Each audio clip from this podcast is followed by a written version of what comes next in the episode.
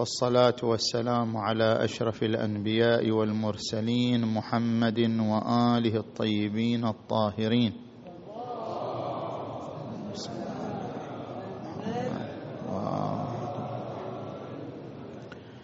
بسم الله الرحمن الرحيم. وإذ ابتلى إبراهيم ربه بكلمات فأتمهن. قال إني جاعلك للناس إماما. قال ومن ذريتي. قال لا ينال عهد الظالمين. صدق الله العلي العظيم.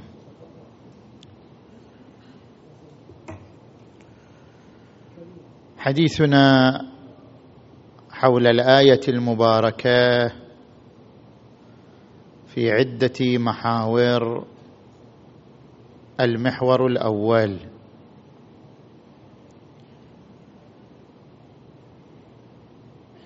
في بيان ما هو المقصود بالإمامة المجعولة في الآية المباركة.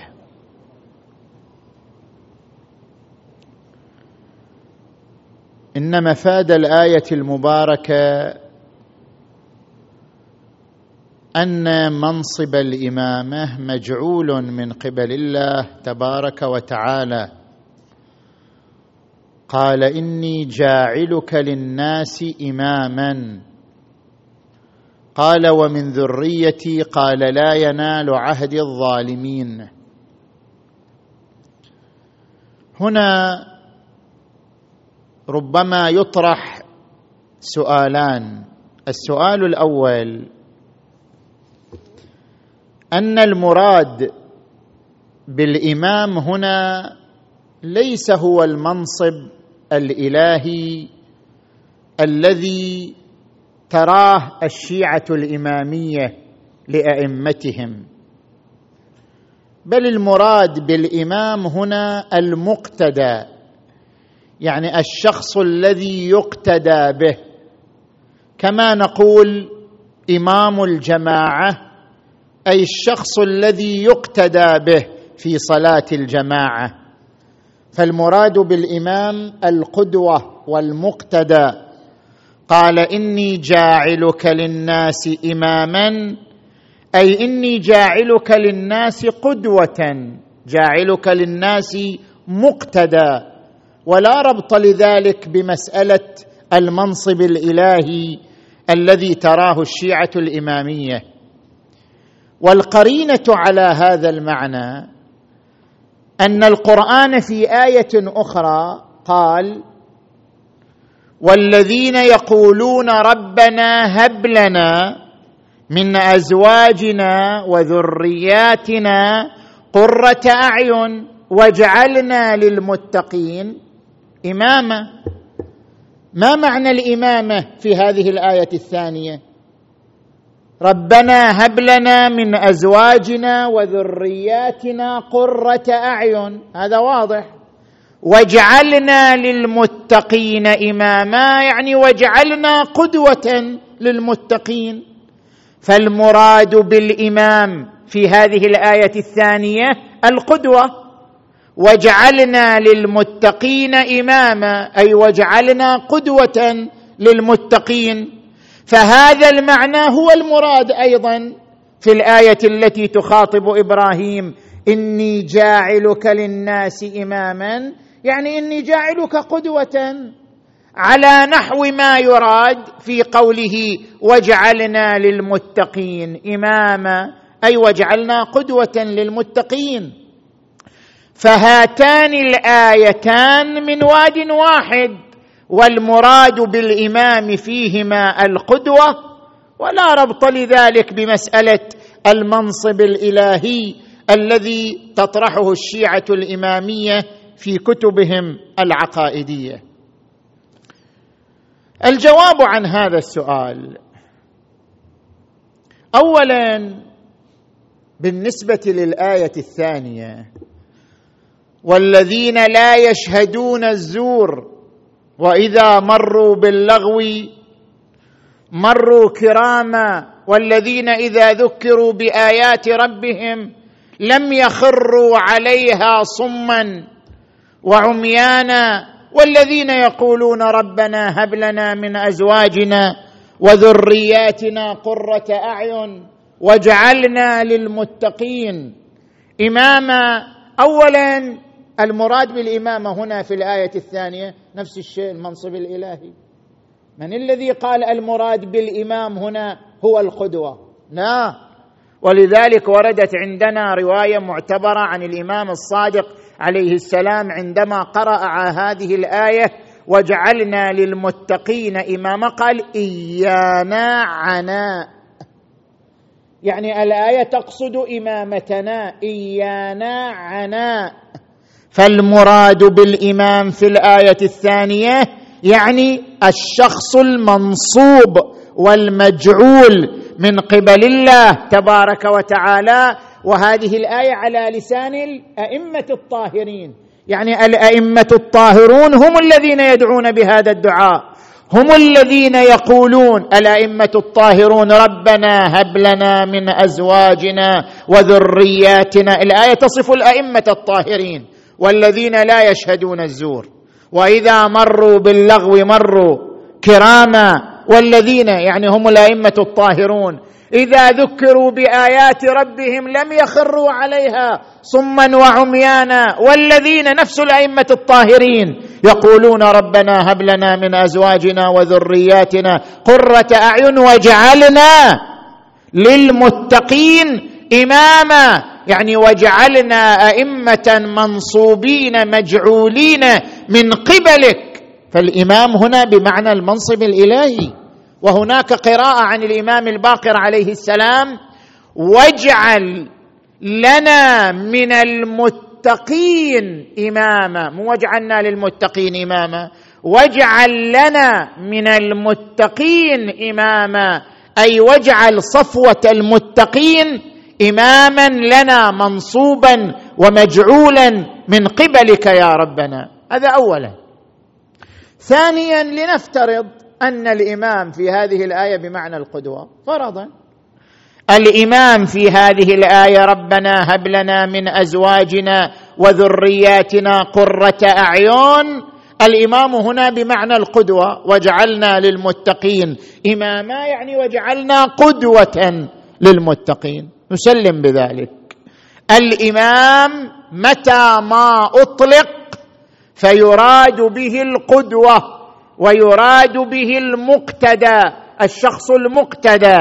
ولكن في آية الإمامة التي تخاطب إبراهيم الإمام هنا ليس بمعنى المقتدى لقرينة خاصة بالآية. هناك قرينة داخلية سياقية ضمن الآية المباركة أثبتت لنا أن المراد بالإمام ليس هو المقتدى وإن كان لفظ الإمام إذا أطلق يراد به المقتدى لكن في هذه الآية لا يراد به القدوة لقرينة سياقية وهي قوله وإذ ابتلى إبراهيم ربه بكلمات فأتمهن يعني لما أتم الكلمات قال إني جاعلك للناس إماما. لو كان المراد بالإمام المقتدى هو إبراهيم جعل مقتدى منذ شبابه. لأن النبي مقتدى إبراهيم أعطي النبوة منذ أيام شبابه. والنبي مقتدى فلو كان المراد بالإمام هنا الشخص الذي يقتدى به لم يصح أن يقال وإذ ابتلى إبراهيم ربه بكلمات فأتمهن قال إني جاعلك للناس إماما. هو جعل مقتدى من زمان جعل قدوة من أيام شبابه. اذا ما هذا الذي جعل بعد الابتلاء وبعد الامتحان وبعد كبره في السن ومروره بامتحانات صعبة عسيرة؟ اذا هذا منصب آخر غير منصب القدوة. منصب القدوة جعل له من أول أيام شبابه وهناك منصب آخر لم يجعل له إلا بعد امتحان صعب عسير وهو ما عبر عنه القرآن الكريم وإذ ابتلى إبراهيم ربه بكلمات فأتمهن. لما أتم الكلمات ونجح في الامتحان اختبر وأمر بذبح ولده إسماعيل ونجح في هذا الامتحان. حينئذ استحق منصبا آخر غير منصب القدوة وهذا المنصب الآخر هو منصب الإمامة الذي تراه الشيعة الإمامية أنه شخص مجعول من قبل الله تبارك وتعالى. قال إني جاعلك للناس إماما. قال ومن ذريتي قال لا ينال عهد الظالمين. وفي هذا رواية عن الإمام الصادق عليه السلام إن الله اتخذ إبراهيم عبدا قبل أن يتخذه نبيا. وإن الله اتخذه نبيا قبل أن يتخذه رسولا. وإن الله اتخذه رسولا قبل أن يتخذه خليلا. وإن الله اتخذه خليلا قبل أن يتخذه إماما. فابتلاه بكلمات فأتمهن فجعله إماما على الخلق. سؤالي الآخر. ربما يقال بأن الجعل في الآية قال إني جاعلك للناس إماما. الجعل في الآية قد يتخلف. بل هو جعل إمام لكن مو لازم يصير إمام. الإمامة عند الشيعة الإمامية منصب لا يتخلف. إذا جعل الشخص إماما فهذا المنصب لا يتخلف. بينما الجعل في الآية لا يفيد ذلك. قد يتخلف. مثلا مثلا قوله تبارك وتعالى ومن آياته أن خلق لكم من أنفسكم أزواجا لتسكنوا إليها وجعل بينكم مودة ورحمة. الله جعل بين الزوجين مودة ورحمة. لكن هل هذه المودة والرحمة ثابتة؟ لا قد تتخلف. قد يصبح الزواج جحيما قد يتحول الزوجان إلى أعداء. اذا جعل المودة والرحمة جعل قابل للتخلف جعل قابل للتراجع. قال وجعل بينكم مودة ورحمة الجعل قابل للتخلف قابل للتراجع. كما في قوله تعالى وجعل بينكم مودة ورحمة. اذا في آية الإمامة الأمر كذلك. قال إني جاعلك للناس إماما لنفترض أن الامامه جعل من قبل الله لنفترض ذلك. لكنه جعل قابل للتخلف كما في قوله تعالى وجعل بينكم مودة ورحمة فإن جعل المودة والرحمة بين الزوجين قابل للتخلف وقابل للتراجع. فكيف يستفاد من هذه الآية؟ أن الإمام منصب إلهي ثابت لا يتخلف ولا يتراجع ولا يختلف. كيف استفدنا من هذه الآية ذلك؟ الجواب هناك جعل فعلي وهناك جعل اقتضائي. كيف؟ حتى في الأمور التكوينية لاحظوا مثلا الآية المباركة. وجعلنا نومكم سباتا وجعلنا الليل لباسا وجعلنا النهار معاشا. وقال في آية أخرى وجعلنا في الأرض رواسي. شنو الفرق بين وجعلنا في الأرض رواسي وبين قوله وجعلنا الليل لباسا وجعلنا النهار معاشا؟ فرق أن ذاك جعل فعلي هذا جعل اقتضائي. وجعلنا في الأرض رواسي. هذا الجعل شنو؟ لا يتخلف. فعلا الله جعل في الأرض جبال رواسي. هذا جعل لا يتخلف ولا يتراجع. وجعلنا في الأرض رواسي.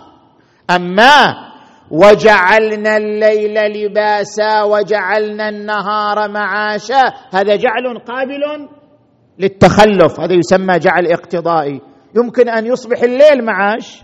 في بعض الفصول ويصبح النهار لباس. في بعض الدول في بعض المناطق القطبية قد يصبح الليل معاشا وقد يصبح النهار لباسا وسباتا. اذا هذا جعل اقتضائي قابل للتخلف. فالجعل في القرآن على نوعين جعل فعلي وجعل اقتضائي. هذا في الأمور التكوينية وكذلك في الأمور التشريعية. أيضا هنا نقول الجعل إذا أطلق إذا قال الله جعلنا وما في أي قرينة فمعناه أن الجعل جعل فعلي جعل لا يتخلف جعل لا يتراجع. نعم إذا جاءت قرينة توضح لنا أن هذا الجعل يمكن أن يتخلف نحمله على الجعل الاقتضائي وإلا ظاهره الجعل الفعلي. في آية الإمامة ما عندنا أي قرينة قال إني جاعلك للناس إماما فحملناها على الجعل الفعلي لأنه لا توجد قرينة على الخلاف. اذا هو جعل لا يتخلف ولا يتراجع. بينما في آية وجعل بينكم مودة ورحمة. لما رأينا الوجود الخارجي قد تتخلف المودة والرحمة بين الزوجين عرفنا من ذلك أن الجعل في هذه الآية جعل اقتضائي. إنما حملنا الجعل في آية الزوجية على الجعل الاقتضائي لوجود قرينة. لو لم توجد هذه القرينة لحملناه على الجعل الفعلي. اذا ظاهر الجعل هو الجعل الفعلي. ولذلك نبني عليه فنقول المجعول في آية الإمامة أمر لا يتخلف ولا يختلف. قال إني جاعلك للناس إماما. قال ومن ذريتي قال لا ينال عهد الظالمين. فهو مجعول إلهي ثابت لأن ظاهر الجعل هو الجعل الفعلي. هذا هو كلامنا في المحور الأول. صلوا على محمد وآل محمد.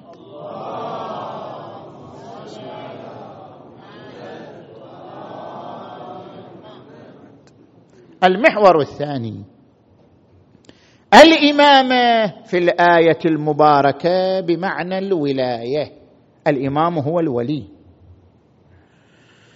وهو ما عبرت عنه الآية الأخرى في قوله تبارك وتعالى النبي أولى بالمؤمنين من أنفسهم. منصب الولاية. والذي عبر عنه النبي محمد صلى الله عليه وآله.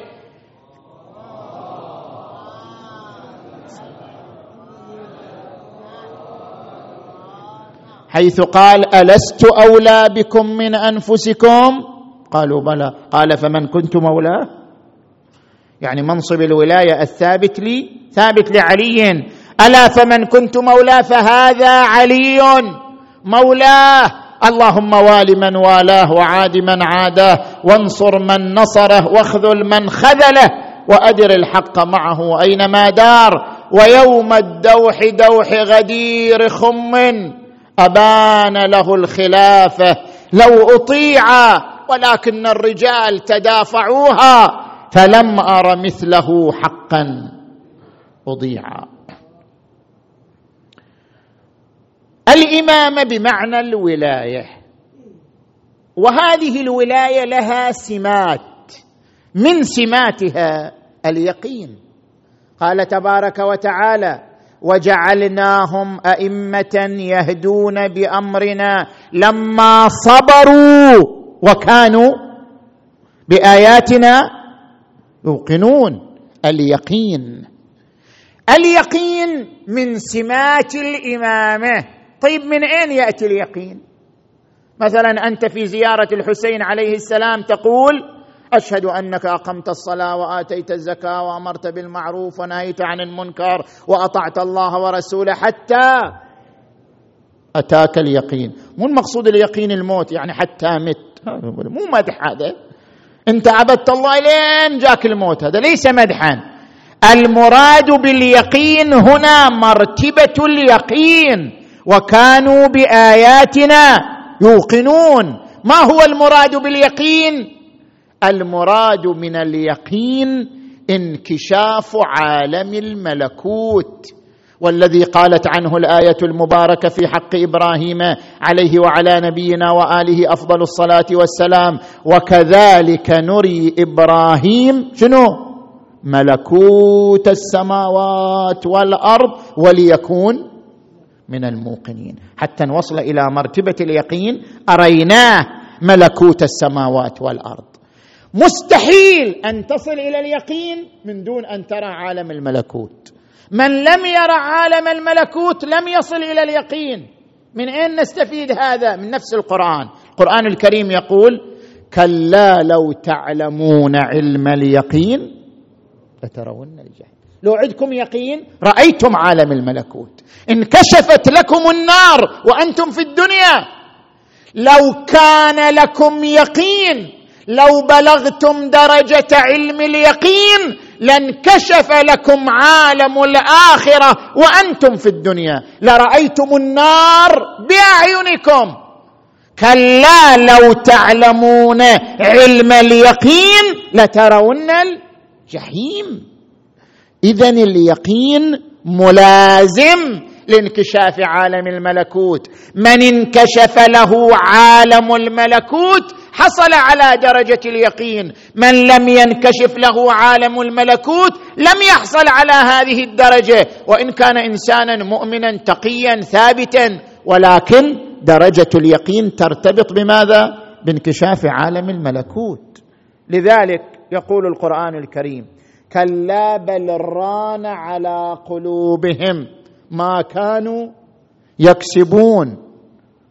وإنهم عن ربهم يومئذ لمحجوبون. ما يشوفوا ربهم. يعني لا يرون عالم الملكوت. عن ربهم يومئذ لمحجوبون. لماذا؟ ما الذي حجبهم؟ حجبتهم الذنوب. كلا بل ران على قلوبهم ما كانوا يكسبون. اذا رؤية عالم الملكوت هي طريق اليقين واليقين ملازم لرؤية عالم الملكوت. فلما قالت الآية وجعلناهم أئمة يهدون بأمرنا لما صبروا وكانوا بآياتنا يوقنون. يعني أنهم بلغوا رؤية عالم الملكوت لأجل ذلك حصلوا على درجة اليقين. خب وهنا قد يطرح بعض الإخوة سؤالا عن قول الإمام أمير المؤمنين عليه السلام لو كشف لي الغطاء ما ازددت يقينا. أنا يقيني لا يتغير. حتى لو كشف لي الغطاء. ما المقصود بذلك؟ الإمام أمير المؤمنين بلغ درجة اليقين. يعني انكشف له عالم الملكوت. اذا ما هو مقصوده من لو كشف لي الغطاء؟ المقصود لو كشف لي الغطاء يعني الموت. لأن الموت هو عبارة عن كشف الغطاء. متى ينكشف للإنسان الغطاء؟ إذا مات. الغطاء شنو؟ الغطاء هو الزمن والمكان. إحنا ما دمنا نعيش في الدنيا فنحن في زمن ومكان. الزمان يحدنا والمكان يحدنا والزمان والمكان غطاءان سميكان. متى ينكشف هذا الغطاء؟ متى يتحرر الإنسان من سلطة الزمن ومن سلطة المكان؟ إنما يتحرر منهما بالموت. الموت انكشاف للغطاء. الموت خروج من سيطرة الزمن وسيطرة المكان. القرآن الكريم يعبر عن الموت بكشف الغطاء. وجاءت سكرة الموت بالحق. ذلك ما كنت منه. تحيد. ثم يقول فكشفنا عنك غطاءك. انت كنت في غطاء كنت في زمن كنت في مكان الآن تحررت فكشفنا عنك غطاءك فبصرك اليوم حديد. الإمام علي يقول أنا مت ولا ما مت؟ أنا ما يتغير عندي شيء. ليش؟ لأني انكشف لي عالم الملكوت وأنا حي. انكشف لي عالم الملكوت وأنا في إطار وفي نطاق الحياة. فلو مت وكشف لي الغطاء لم يتغير عندي شيء. يقيني بلغ أعلى درجاته وبلغ أعلى صوره ومصاديقه. لو كشف لي الغطاء يعني لو حصل الموت ما ازددت يقينا. اذا السمه الأولى من سمات الإمامة بمعنى الولاية هي سمة اليقين أي انكشاف عالم الملكوت. السمة الثانية من سمات الإمامة الهداية الواقعية. الهداية على قسمين يقول الفلاسفة هداية بمعنى إراءة الطريق. انت واقف على الشارع تقول وين طريق تاروت؟ أوقفك على الطريق يقول هذا هو الطريق.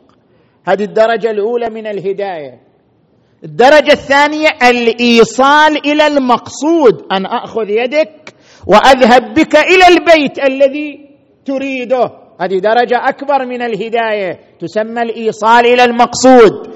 الدرجة الأولى إراءة الطريق. هذه هداية ظاهرية.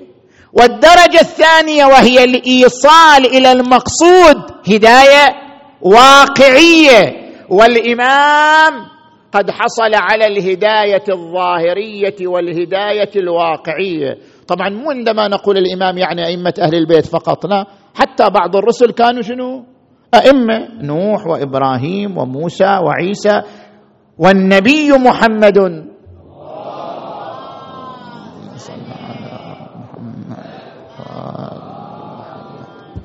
هؤلاء كانوا أنبياء وكانوا أئمة أيضا. فحصلوا على هذه السمة الثانية وهي سمة الهداية بنوعيها الهداية الظاهرية قراءة الطريق والهداية الواقعية بمعنى الإيصال إلى المقصود. قال تبارك وتعالى وما أرسلنا من رسول إلا بلسان قومه ليبين لهم يعني شنو يبين لهم؟ يعني يريهم الطريق. هذا الهداية الظاهرية.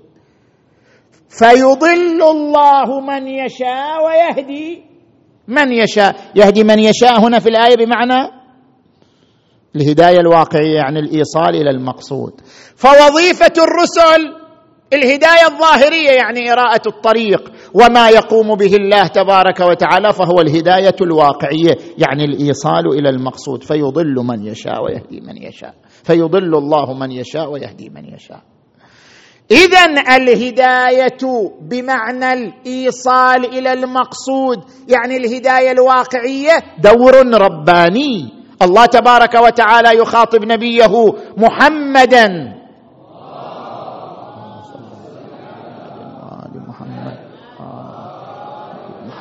إنك لا تهدي من أحببت. شلون النبي قاعد يهدي الناس؟ شلون يقول له إنك لا تهدي من أحببت؟ يعني الهداية الثانية. الهداية الأولى وهي إراءة الطريق أنت تقوم بها لكن الهداية الثانية وهي الإيصال إلى المقصود الهداية الواقعية تحتاج إلى إذن خاص من الله تبارك وتعالى. إنك لا تهدي من أحببت ولكن الله يهدي من يشاء. اذا الهداية الواقعية بمعنى الإيصال إلى المقصود التي هي دور رباني حباه الله بعض أوليائه وبعض أصفيائه بإذن منه وبإقدار منه فكل من حصل على منصب الإمامة أعطاه الله هذا الدور تفضلا منه وعناية منه بإقدار وإذن خاص منه تبارك وتعالى. فقال تبارك وتعالى يهدون بأمرنا وجعلناهم أئمة يهدون بأمرنا. ربما الإنسان يتساءل شنو هذه الهداية اللي يعني تعطى لهؤلاء؟ مو شيء صعب. يعني الآن أضرب لك مثال. الطبيب النفسي ترد إنسان مريض نفسيا. تاخذه إلى طبيب نفسي. طبيب النفسي شو يسوي؟ خب ما يضرب إبرة ولا يعطيه دواء. شو يسوي له يسوي له هداية واقعية. يقوم بدور الهداية الواقعية. طبيب النفسي يتحدث مع نفس المريض يتحدث مع قلبه يتحدث مع آلامه يتحدث مع همومه. إلى أن يقتلع من قلبه جذور المرض يقتلع من قلبه أصول المرض أصول الكآبة أصول الحزن أصول الهم أصول الغم. هذا الاقتلاع هداية واقعية. فانت تستعظم على الأنبياء ولا إما أن يقوموا بدور الهداية الواقعية لا الطبيب النفسي يقوم بهداية واقعية. الطبيب النفسي عندما يتحدث مع نفس المريض ويقتلع جذور المرض من داخل نفسه هذه درجة من درجات الهداية الواقعية. درجة من درجات التنظيف الواقعي. الآن مثلا إذا إنسان تشوف مثلا إذا إنسان أعجب بشخص شوف بعض الطلاب يعجبون بأساتذتهم. أنت مدرس في المدرسة تشوف أحيانا الطالب يعجب بأستاذه إلى حد يتأثر باستاذه من حيث لا يشعر. يتأثر بسلوك أستاذه يتأثر ب حتى بطريقة كلام أستاذه يتأثر بها. نتيجة إعجاب الطالب بأستاذه يتأثر به سلوكا وكلاما. هذا ماذا يسمى؟ هذا درجة من درجات الهداية الواقعية. اذا الهداية الواقعية بمعنى غرس الإيمان وزرع الإيمان في نفس الإنسان وفي قلبه. هذه الدرجة ممكنة ومقدورة وإن كانت تحتاج إلى إذن من الله وإقدار من الله. وهذا ما وهبه الله للأولياء والأصفياء من عباده. الذين حصلوا ووصلوا إلى مرتبة الإمامة وفي طليعتهم محمد وآل محمد.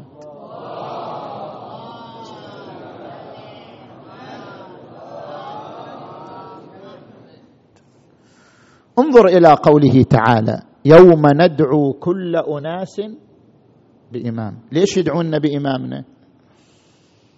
ماكو داعي. يوم القيامة ما في إلا لغة العمل. لا لغة يوم القيامة إلا لغة العمل. فليش أدعى بإمامي بعد؟ خلاص أدعى بعملي. القرآن الكريم يتحدث عن يوم القيامة يقول يوم نختم على أفواههم وتكلمنا أيديهم وتشهد أرجلهم بما كانوا يصنعون. ما في إلا لغة العمل. اقرأ كتابك كفى بنفسك اليوم. عليك حسيبا. لغة يوم القيامة لغة عمل. ما في أب ما في أم ما في أخ. خلاص لغة العمل. مع ذلك القرآن الكريم يقول عن هذا اليوم الذي لغته لغة العمل يوم ندعو كل أناس بإمامهم. ما هو ربط الإمام؟ هذا إشارة إلى الهداية الواقعية. لأن للإمام تاثيرا واقعيا على نفس الإنسان فهو المسؤول عن عمله. لأنه هو الذي أثر علينا في كل زمان إمام. يوم ندعو كل أناس في كل زمان بإمامهم. لأن للإمام تاثيرا واقعيا على نفوس الناس. لأن للإمام تاثيرا داخليا على قلوب الناس. لذلك هو المسؤول عن أعمال الخلائق.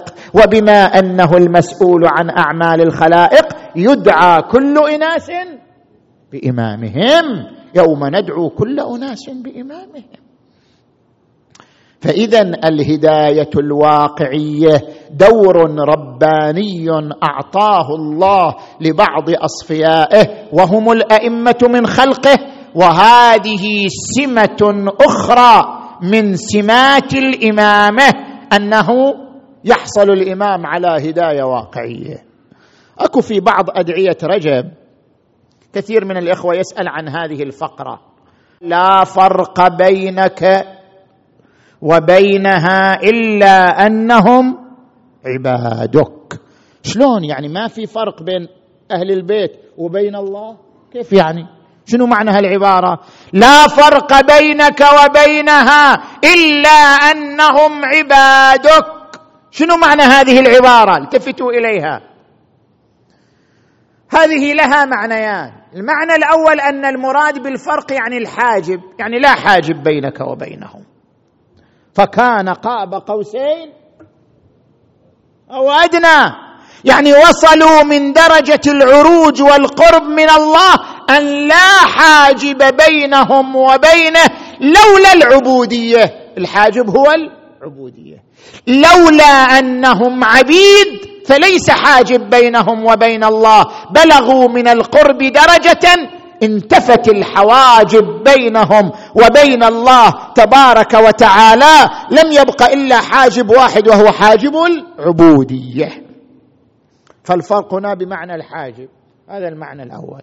المعنى الثاني أنه لا فرق بينك وبينهم في التأثير إلا أن تأثيرهم مستند إليك لأنهم عبادك. الله يهدي والإمام يهدي. إلا أن هداية الله هداية بالأصالة وهداية الإمام هداية مستقاة ومستمدة من الله تبارك وتعالى. فالهداية بالأصالة منه تبارك وتعالى والهداية بالتبع والإذن من الإمام عليه السلام. فلا فرق بينك وبينهم في التأثير إلا أنهم عبادك. يستمدون الولاية والقدرة على الهداية منك ومن إذنك تباركت وتعاليت. وإذ ابتلى إبراهيم ربه بكلمات فأتمهن قال إني جاعلك للناس إماما. قال ومن ذريتي قال لا ينال عهد الظالمين. نجي إلى المحور الثالث. صلوا على محمد وآل محمد.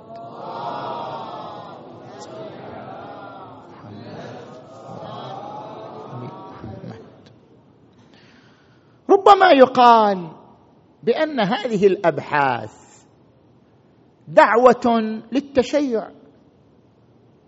والدعوة للتشيع دعوة للمذهبية. والدعوة للمذهبية تتنافى مع الوحدة الإسلامية. فلنكرس جهودنا للدعوة إلى الإسلام. فلنكرس طاقاتنا للدعوة إلى الإسلام. ولنترك الخوض في القضايا المذهبية لأن الخوض في القضايا المذهبية يتنافى مع الوحدة يتنافى مع الدعوة إلى الإسلام. يتنافى مع التركيز على ما هو الأهم وهو هم الإسلام وقضية الإسلام. ربما يقال هكذا. ولكن نحن نجيب. هناك أناس يتخوفون أن يقال عنهم شيعة وهناك أناس يخجلون أن يقال له شيعي كأن التشيع مثلا مذهب مليء بالعيوب والأخطاء فلذلك يخجل أن يقال عنه شيعي. أو يخاف على منصبه أو أمواله أو عقاراته أو علاقاته فيخشى أن يقال عنه شيعي أو يوصم بالتشيع. وهناك أناس همهم همهم أن يقزموا التشيع. همهم أن يحجموا هذا التشيع. ظنا منهم أننا ما لم نقزم ونضيق هذا المذهب فإننا لن نستطيع أن نتفاعل مع الأحداث الإسلامية ولن نستطيع أن نتفاعل مع المسلمين في همومنا وقضايانا لأن المسلمين لا يقبلوننا. لأن المسلمين يرفضوننا. لأن أبناء المذاهب الإسلامية الأخرى ترفضنا ما لم نقزم ونضيق من هذا المذهب ونترك بعض الأمور كي يقبلنا الآخرون ونتفاعل معهم في الهم الإسلامي العام. نحن لسنا جبناء ولسنا خائفين ولسنا خجولين. وزماننا هذا هو زمان الفخر بالتشيع وليس زمان الخوف من التشيع. زماننا هذا هو زمان الاعتزاز بالتشيع زمان الافتخار بالتشيع وليس زمان الخوف والجبن والخجل.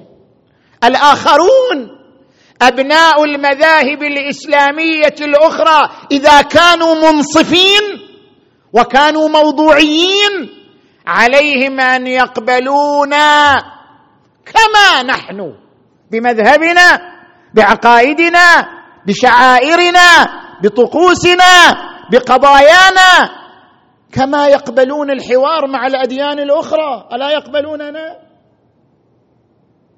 أبناء المذاهب الإسلامية الأخرى فتحوا حوار الأديان وانفتحوا على اليهود والمسيح وانفتحوا على الملل الأخرى وما طلبوا منهم أن يضيقوا أديانهم ولا أن يحجموها أليس كذلك؟ ألم يؤسسوا مبادئ للحوار بين الأديان؟ وقالوا بأن الإسلام ينفتح على الأديان الأخرى على ما هي عليه. ولم يطالبوا الأديان الأخرى بالتنازل أو التراجع أو حتى الحوار في شيء من مبادئها وطقوسها وتعاليمها فليقبلوا منا ما قبلوه من الأديان الأخرى. نحن مسلمون. نشهد أن لا إله إلا الله وأن محمدا رسول الله.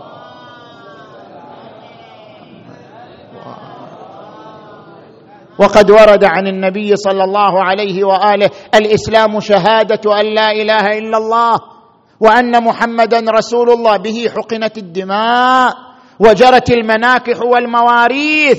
المسلمون وهم نحن أولى بأن ينفتح علينا ويقبل منا.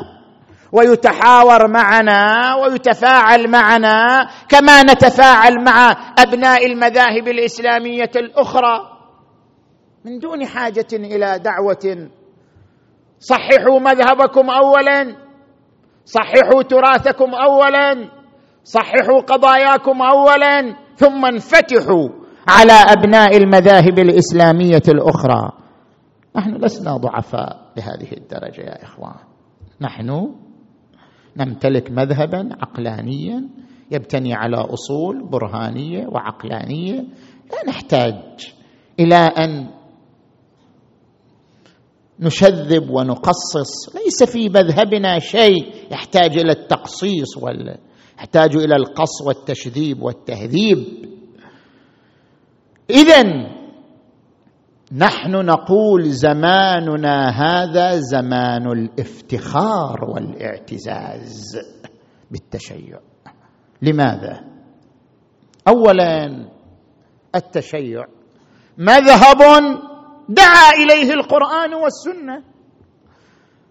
قرأنا لكم وجدنا لكم في آي حاميم الكميت. وجدنا لكم في آي حاميم آية تأولها منا. لبيب ومعرب وما لي إلا آل أحمد شيعة وما لي إلا مذهب الحق مذهب.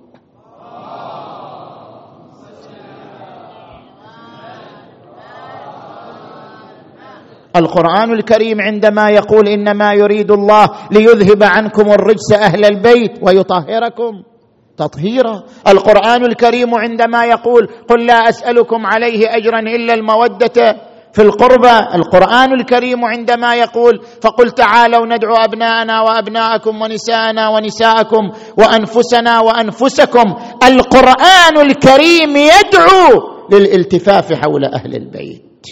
وليس مذهبنا إلا مذهب الالتفاف حول أهل البيت. ليس إلا. النبي صلى الله عليه وآله في حديث الثقلين يقول إني مخلف فيكم الثقلين كتاب الله وعترتي.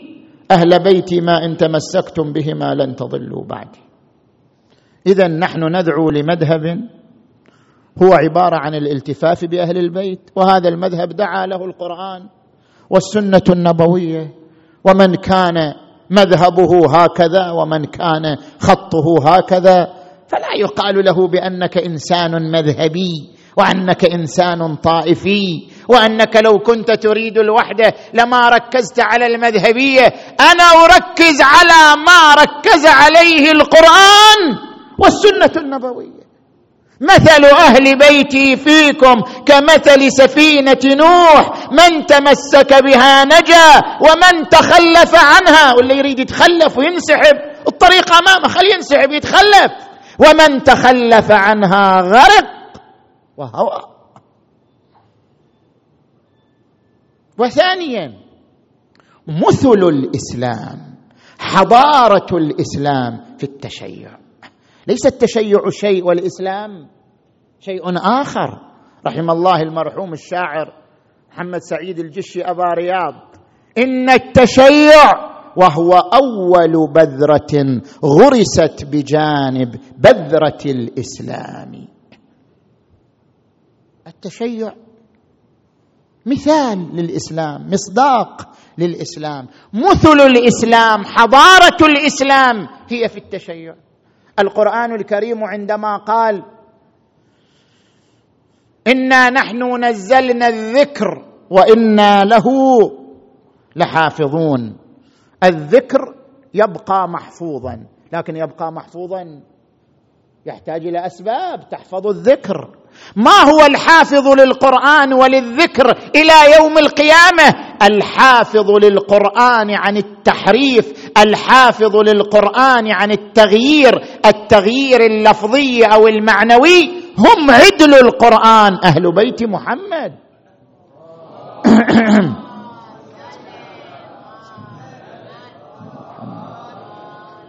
كما هو ظاهر حديث الثقلين إني مخلف فيكم كتاب الله وعترتي أهل بيتي الوارد في صحيح مسلم. مثل القرآن في مذهب أهل البيت. حضارة الإسلام في حضارة التشيع. التشيع أعطى الإسلام دماء وتضحيات وأبطال ولولا دماء التشيع لما بقي الإسلام. حضارة الإسلام هي حضارة التشيع. نحن نفخر بالتشيع وندعو إليه. إحنا ما ما ما, ما قاعد ننكر ترى إحنا ما نتلون ما عندنا وجهين ولسانين. لا والله إحنا مع الوحدة. لا لا لا. نحن مع الوحدة الإسلامية ونحن مع التشيع. نحن ندعو للوحدة الإسلامية وندعو للتشيع أيضا لأن التشيع مظهر للإسلام. نحن لا لا نبرز لسانين ولا كلمتين. نعم ندعو للتشيع بمنابرنا وكتبنا وأقلامنا وقنواتنا وعلاقاتنا وكل ما عندنا من الوسائل لأن التشيع مثال للإسلام. ونحن نفتخر بهذا التشيع.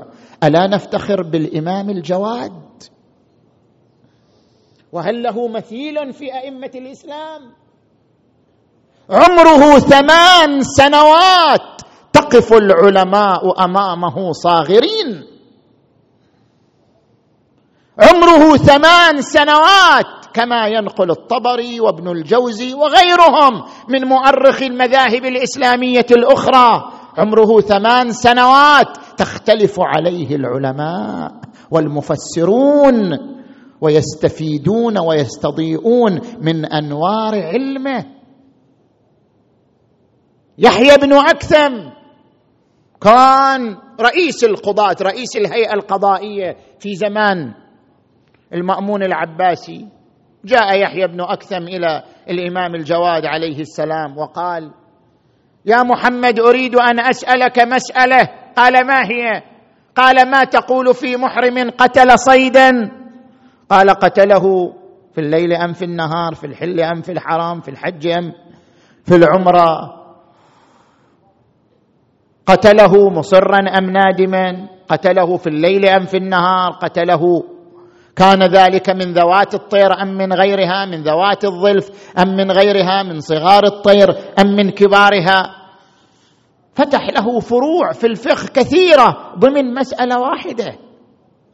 ثم قال له وأنا أسألك مسألة. قال سل قال ما تقول في رجل نظر إلى امرأة أول النهار فكان نظره إليها حراما فلما صار الضحى صار نظره إليها حلالا فلما صار الظهر صار نظره إليها حراما فلما صار العصر صار نظره إليها حلالا فلما غربت الشمس صار نظره إليها حراما فلما صار العشاء صار نظره إليها حلالا فلما انتصف الليل صار نظره إليها حراما فلما طلع الفجر صار نظره إليها حلالا خلال يوم واحد عدة مرات تحل وتحرم. شلون يصير هذا فقهيا؟ ألا نفتخر بهذه النماذج؟ نحن الآن نفتخر بأطفال يحفظون القرآن وعمرهم خمس سنوات أو سبع سنوات. ألا نفتخر بشخص عمره ثمان سنوات يجيب على مختلف الأسئلة في الفقه وفي التفسير وفي العقيدة. ألا نفتخر بابن سينا الذي أعطى الإسلام من الفلسفة والطب ما لم يعطه عالم آخر. وكان شيعيا. ألا نفتخر بجابر بن حيان الذي أعطى علم الكيمياء من نفحاته ما لم يعطه أحد وكان عالما شيعيا؟ ألا نفتخر بصدر المتألهين الشيرازي في مجال الفلسفة وبالسيد محمد باقر الصدر قدس سرهما في مجال الاقتصاد أليس هذا فخرا للإسلام؟ إذا كنا موضوعيين ومنصفين. أليس هذا مفخرة لحضارة الإسلام؟ اذا حضارة الإسلام أيضا تمثلها حضارة التشيع وفكر التشيع يمثل فكر الإسلام فافتخارنا بالتشيع افتخار بالإسلام لأنه يمثل الإسلام. ألا نفتخر بمذهب وبأناس حطموا الكيان الإسرائيلي في لبنان. ألا نفتخر بأناس فجروا ثورة عملاقة في إيران. ما زال صداها إلى يومنا هذا منذ ثلاثين سنة. ألا نفتخر بشيعة العراق الذين ضربوا لنا المثل الأعلى في الوحدة الإسلامية وتحملوا المشاق والمصاعب في سبيل حقن دماء المسلمين. ألا نفتخر بالمرجعية الرشيدة في العراق وفي إيران التي هي هي الصمام هي صمام الأمان للوحدة الإسلامية ولحقن دماء المسلمين. إن كل ذلك مثال للفخر ومدعاة للفخر.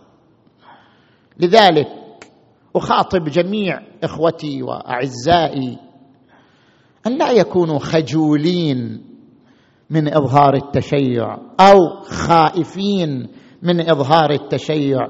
التشيع فخر واعتزاز.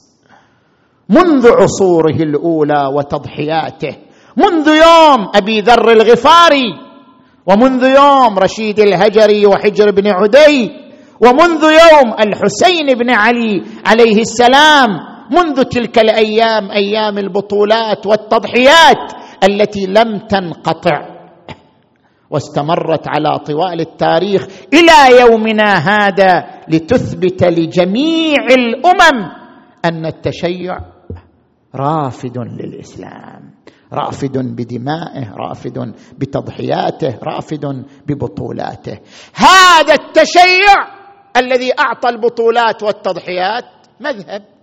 له عقائد له طقوس له شعائر له مراسم معينة فالتشيع بتمام طقوسه ومراسمه وقضاياه وأصوله وعقائده هو الذي أخرج هؤلاء الأبطال والأفذاذ.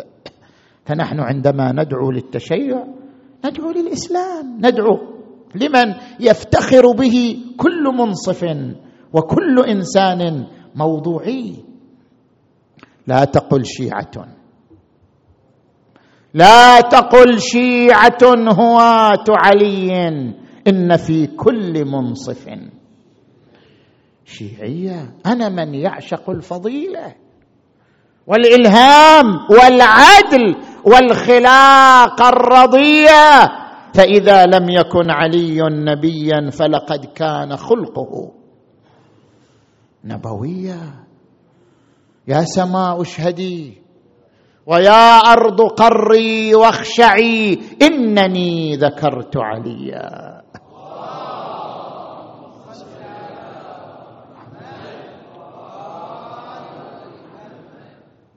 إذا لا تنافي بين دعوتنا للتشيع وبين انفتاحنا على الوحدة الإسلامية وهمومها وقضاياها.